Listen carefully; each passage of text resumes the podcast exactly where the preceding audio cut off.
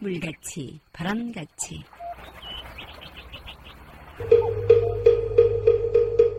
이 세상의 모든 분들이 다 부처님처럼 깨달음을 얻게 하시어 늘 평안하고 행복하게 하소서.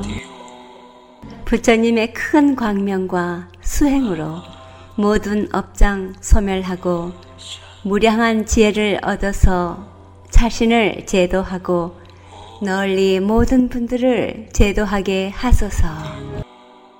이 세상 다하는 날까지 바르고 선한 일 행하여 부처님의 큰 은혜에 보답하오며 끝내 일체의 뜻을 이루어 온 세상 행복한 정토 세계를 이루게 하소서.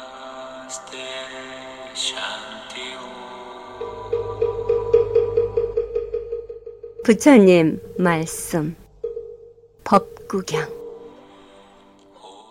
여기 두 길이 있으니 하나는 이익을 추구하는 길이요 하나는 대자유에 이르는 길이다.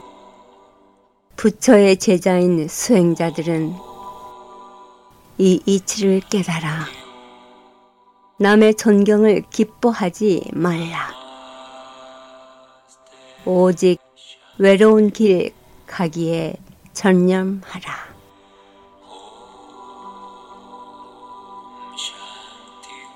안녕하십니까. 물같이 바람같이 김자원입니다.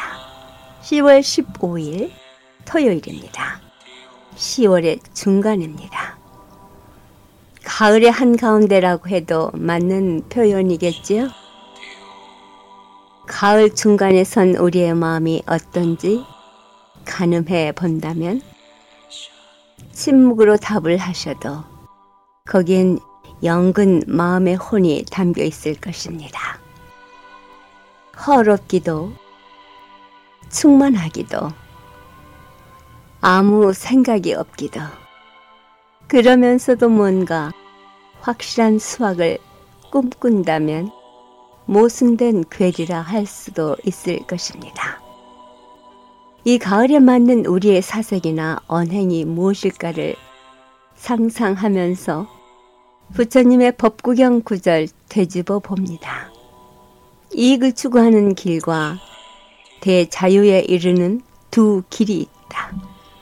모든 수행자들은 이 이치를 깨달아 남의 존경을 기뻐하지 말고 오직 외로운 길 가기에 전념하라라는 현실에 동떨어진 듯한 내용에 고개가 갸우뚱하게 되지요.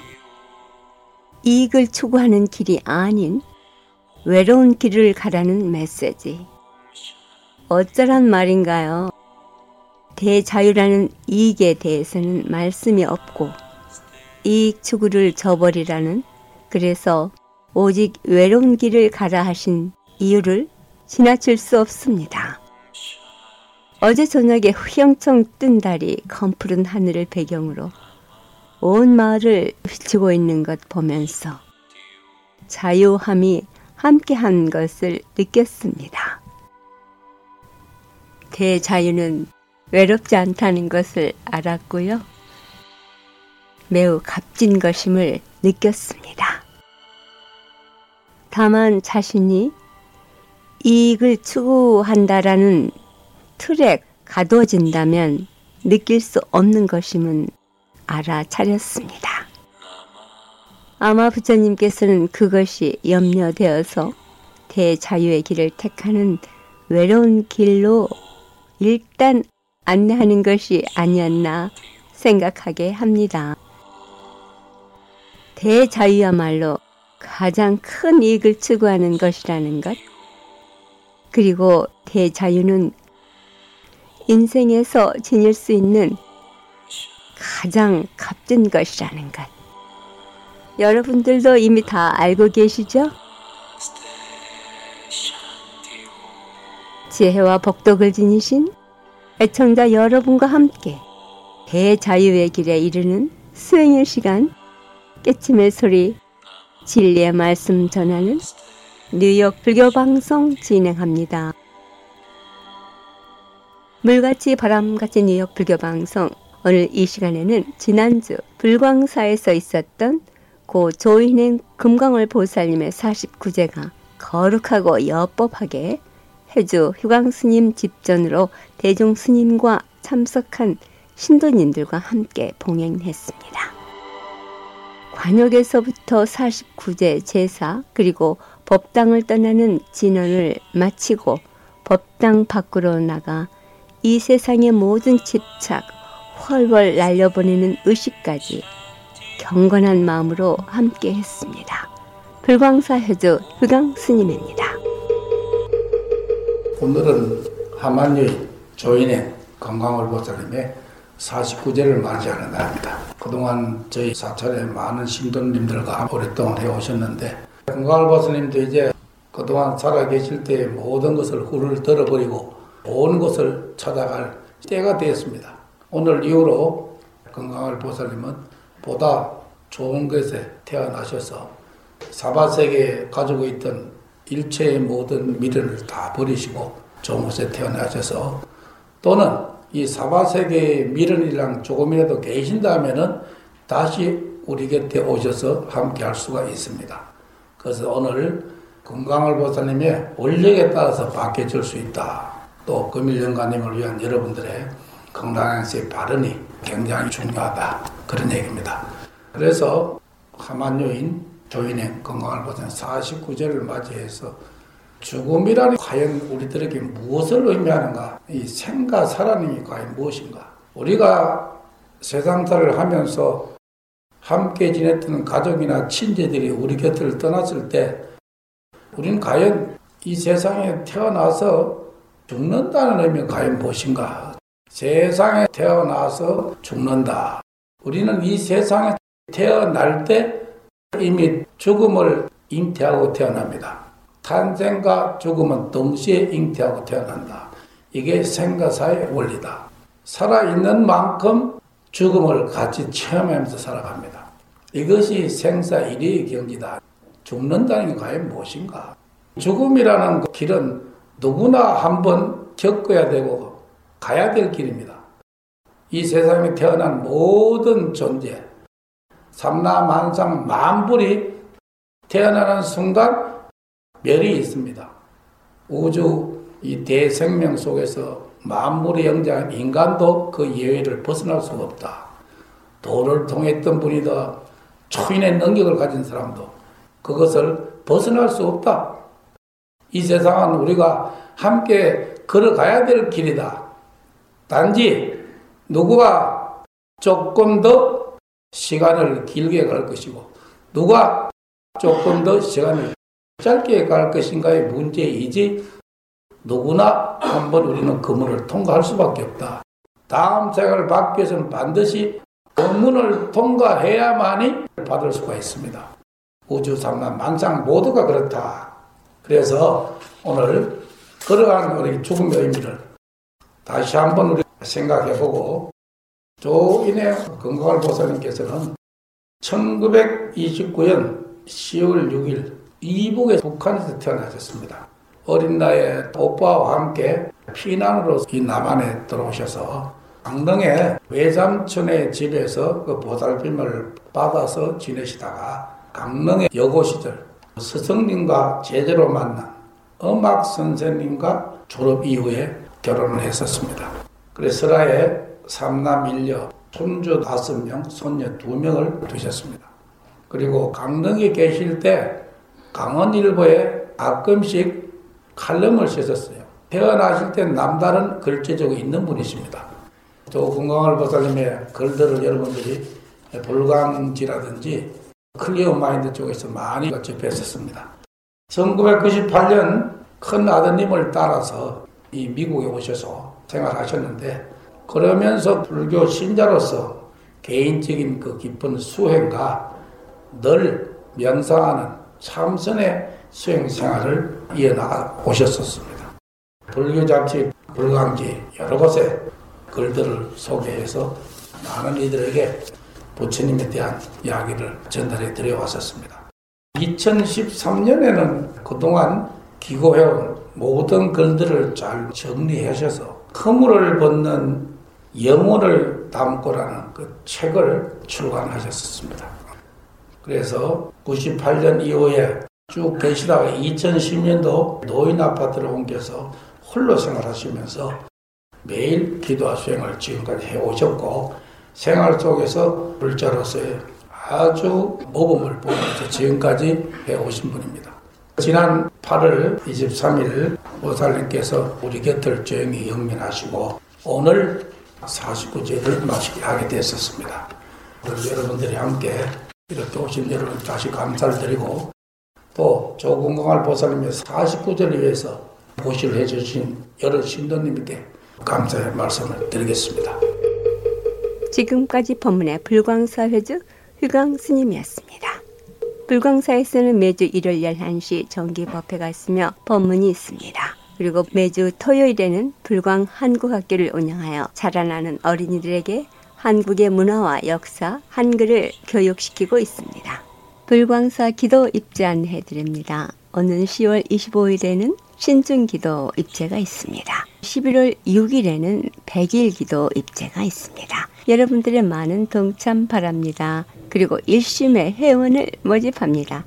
정무서 전화 845-359-5151로 하시기 바랍니다. 물같이 바람같이 뉴욕 불교 방송은 부처님 말씀을 나누는 법당입니다. 전파에 실려 여러분께 다가가는 법문은 진리를 우주 법계에 올려 퍼지게 하는 일이지요. 부처님 법을 알리는 공덕은 금은 보화를 산더미만큼 보시하는 것보다 더 크다고 하셨습니다. 그만큼 진리는 물질적 한계를 넘어선 일인 것이지요. 불교 포교는 곧 이 세상에 행복과 안락 그리고 평화를 선물하는 것과 같습니다. 이러한 일은 어느 개인의 일이 아닙니다. 우리 모두가 해야 할 공덕이지요. 불교방송 후원 회원이 되실 따뜻한 마음 기다립니다. 전화 347-512-8097로 해주시기 바랍니다. 지난주 불교방송 후원금 보내주신 정기 후원자이신 연화신 보살님, 양철호 거사님과 최장희 보살님 진심으로 고맙습니다. 물같이 바람같이 뉴욕 불교 방송은 여러분들의 후원과 격려로 진행됩니다. 늘 후원해 주시고 격려해 주신 여러분 진심으로 고맙습니다. 물같이 바람같이 뉴욕 불교 방송 오늘 이 시간에는 모든 불자님들께서 조은행 금강을 생전 모습과 수행의 자세를 얘기하며 본받을 만한 선지식이었음을 다시 일깨워 주셨습니다. 보내는 아쉬움도 컸지만 그분이 남긴 불자로서의 행적 모든 것에 우리도 그리 살도록 마음 부추겨 주시는 큰 감동으로 다가왔습니다. 조인행 금강을 보살님 10년 전에 쓰셨던 기도 해고록과 불상과의 인연 생생한 조인행 금강을 보살님의 음성으로 듣습니다. 기도의 해고록 불상과의 인연 임진년이 넘어가는 황혼의 빛 비춰지는 창 앞에 서서 모든 건 놓아버린 빈 마음으로 내 나이를 챙겨본다. 이승에다 몸내민 지 84년 참으로 놀랍기 그지없다. 옛날 같으면 70세 고려정당하고도 14년을 덤으로 살고 있는 이 목숨. 생사고의 삶에서 84년 동안 그 흔적을 뒤돌아본 즉, 그 많은 세월 동안 무엇하고 왔나? 얻은 것은 먹고 머릿속에 의욕이 꽉 차온다. 살아온 자국은 오직 하나. 얼굴에 깊이 패인 주름일 뿐. 기나긴 세월 동안 산전수전 겪어오며 허욕의 무지개 꿈을 안고 80평생 도록 시려 없는 세월을 보낸 것이다. 참으로 재행무상함을 뼈저리게 느낄 뿐이다. 그러나 이때 어른들 신봉하시던 사찰에 열심히 다닌 과보일까 불상 앞에 서게 되면 그저 구부려 오체투지 절하고 싶어진다. 고해를 헤쳐오는 어려운 고비마다 오직 부처님께 구원의 절 108배, 1000배, 3000배 절을 두려웠다. 기도의 중독이라 할까 기도의 유령은 생활의 압도를 차지할 만큼이다. 언제부터인가 부처님 세계의 빛이 내 마음에 먼 동에 트이듯 스며들기 시작했다. 그리하여 70세부터 기도와 더불어 대성경전 독경과 선대 조상님들의 어록 같은 가르침에 관심을 기울여 열심히 공부하였다. 70세쯤이면 삶의 의무를 끝내고 자신의 내생을 향하여 수행 시간을 충분히 활용할 수 있는 시기인 것이다. 원각경에 말씀하시되 작은 선행이라도 부처님 가르침을 따르면 세세생생 우량급 뒤에라도 부처가 되리라는 말씀이 내 마음 안에 중심이 되어 옷도 서 있다. 그리하여 생로 병사 녹자 중 마지막 죽을 사자에 선 지금 기억력이 대화되는 나이에 달하였으나 한편 죽음에 이를 때까지 성장할 수 있다라는 선지식의 교훈을 명심하여 초놈을 아껴 이성을 하직하는 그날까지 만 가지 잡념 다 놓아버리고 여섯 살 때 받아들인 부처님 길 오직 그 길을 향해 전진하리라. 일일 4분 정근 새벽 천수경 예불 사시 아미타경 독경과 호명 정근 다섯 시 법화경 묘법년 하경 공독 예불 아홉 시 취침전 하루 감사의 은혜의 예불 내 유년 시절 여섯 일곱 살쯤 산골 우리 집 황토벽 도배지 신문지에 찍혀졌던 불상 그림을 본 나는 굉장히 무서움으로 받아져 평생도록 내 마음에서 사라지지 않는 것이었다. 공부에 들고 본즉 부처님 법계의 인연법인 듯 성장하면서 부처님의 존재성을 배우면서 받들어 모셔야 할 성자임을 깨닫고 사은에 감사합니다. 만류의 스승이시며 사생의 자부이신 부처님이시여 이 미혹한 중생을 인도하소서 나무 사과머니불 나무 사과머니불 불강천원 신도 금강월 조이네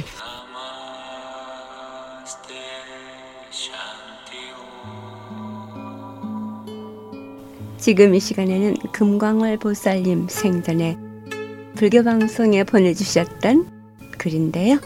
오늘 다시 한번 더 듣습니다. 저 금광월 보살님의 환상의 여행 꿈 수의복을 입어보고라는 부제가 달린 글인데요. 함께 합니다. 살아있음만이 전부인 양 살아가는 우리들에게 죽음도 우리 삶의 일부임을 느낄 수 있도록 일깨워 주신 글입니다.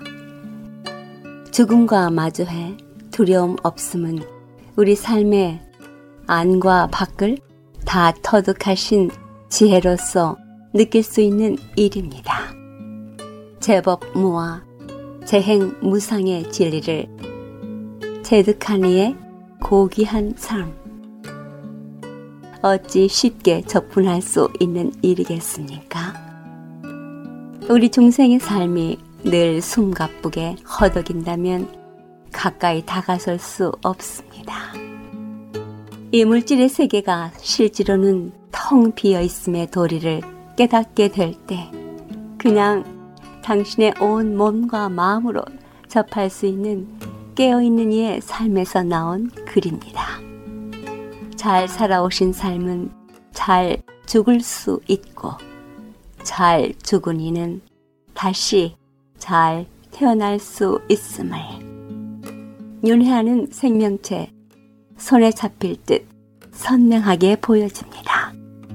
참 삶의 마지막 정리된 모습 함께합니다.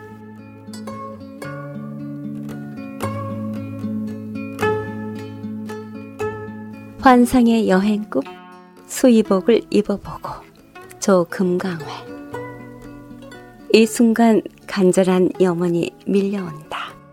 아주 그윽하게 옛적 내 동심의 꿈 찾아 떠나리 청아한 달밤 저 구름 한 점 잡고 훌쩍 떠나고 싶었지. 아직껏 내 발이 닿지 않았던 곳, 저 티 없는 허공으로 고향 찾아 떠나고 봐라. 구름을 술에 삼고 바람을 리더 삼아 막힘없고 걸림없는 온 법계로 천지 만물 모두와 손에 손잡고 강강수월래 즐겨보고 봐라. 내 생의 종점에서 마지막 호흡이 꺼지고 나면 이 내 몸은 나무 등거리에 불과한 헛것에 걸칠 소복 일절이 마련되었기 때문이다. 나는 긴 여행길에 걸칠 이 옷 앞에서 환희심이 달아오른다. 회유한 전율이 밀려온다. 저절로 두 손은 모아지고 감히 그리운 님 앞에 서려 합니다. 정갈하고 단정한 이 소복을 입고 말입니다. 아스라이 어렸을 때 때때옷 곱게 입고 할아버지 앞에서 귀염받던 그 때처럼 말입니다. 이제부터 온갖 탐욕 다 버리고 천진무구한 동자가 되어 그때 어른 앞에 서려는 채비가 되었습니다. 애잔히 여기시고 팔 벌려 반갑다고 맞아주소서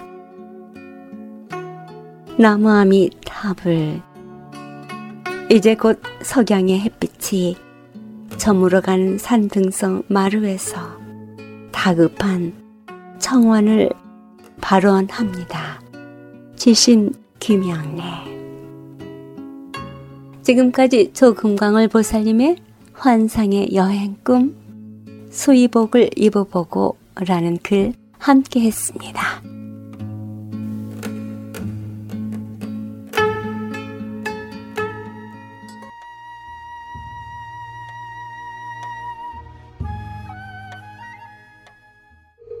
물같이 바람같이 뉴욕 불교 방송 함께 들어주신 여러분 진심으로 고맙습니다.